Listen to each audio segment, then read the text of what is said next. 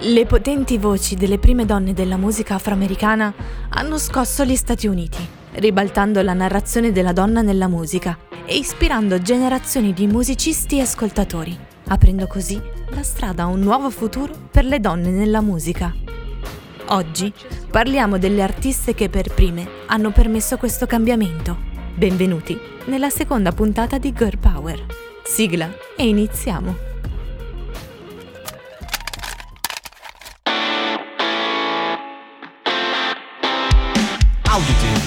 Oltre i confini della musica.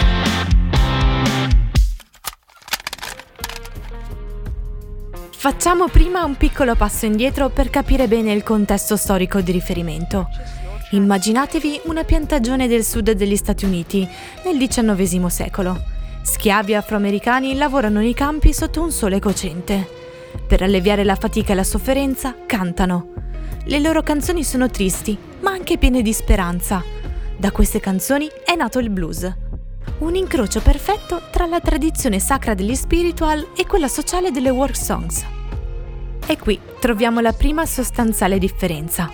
Il blues femminile infatti non è solo amore e speranza, è una voce potente di protesta sociale che rappresenta temi come la violenza di genere, il razzismo, le relazioni amorose e che sfidano il suprematismo bianco, arrivando inoltre a rivoluzionare l'allora nascente industria discografica di massa.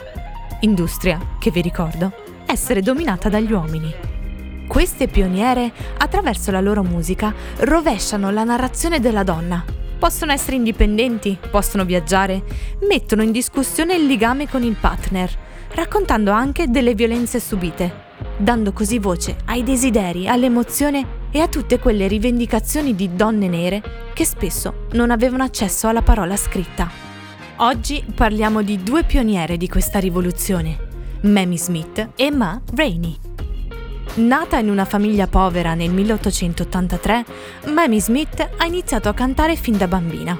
Da adolescente ha iniziato a esibirsi in spettacoli di vaudeville, dove ha imparato a cantare e a ballare, affinando le sue abilità, catturando così l'attenzione del pubblico. Il punto di svolta nella sua carriera è avvenuto nel 1920, quando firma un contratto con la Oaken Records e registra la canzone Crazy Blues. Questo evento fu un passo rivoluzionario nella storia, poiché era la prima volta che una casa discografica aveva offerto un contratto ad un'artista afroamericana per registrare musica blues.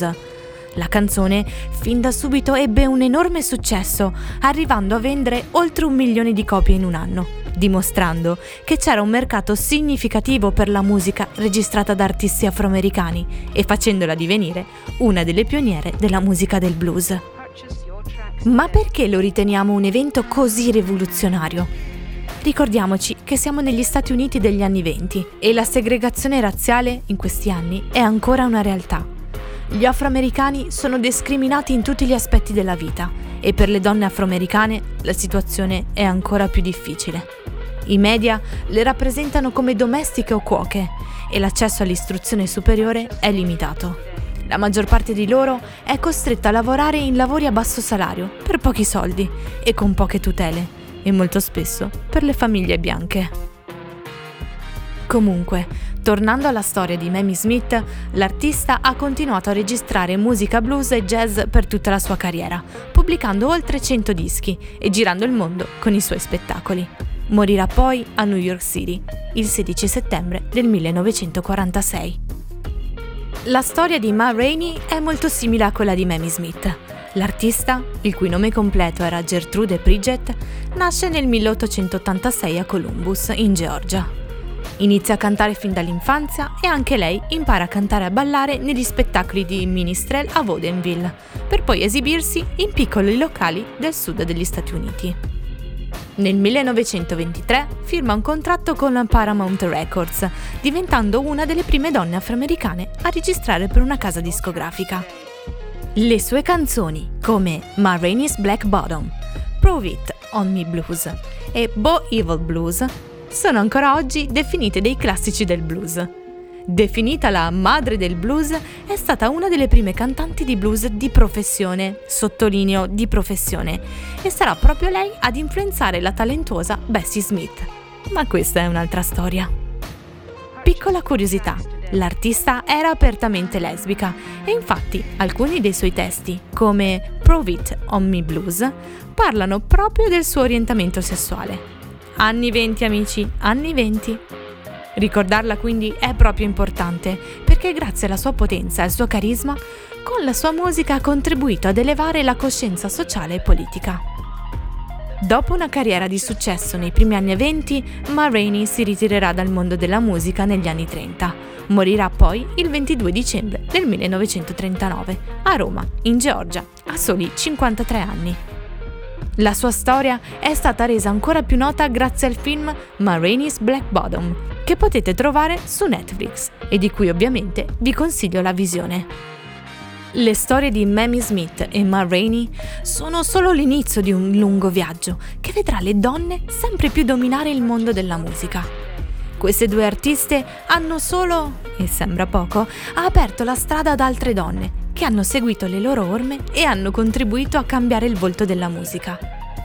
Le donne continueranno e continuano tutt'oggi a sfidare le convenzioni e a farsi sentire. E sì, anche grazie al loro contributo. Ed eccoci giunti alla fine di questo episodio. Spero che vi sia piaciuto e che vi abbia aiutato a ricostruire storicamente il primo tassello per l'ascesa delle donne nel mondo della musica. Prima di lasciarvi però vi ricordo che nella descrizione della puntata potete trovare tutti i link utili per interagire con i nostri contenuti social. Inoltre si sta avvicinando sempre di più il Natale, ma è ancora attivo per qualche altro giorno il calendario dell'avvento musicale correte a scaricarlo per giocare insieme a noi le stories di Instagram.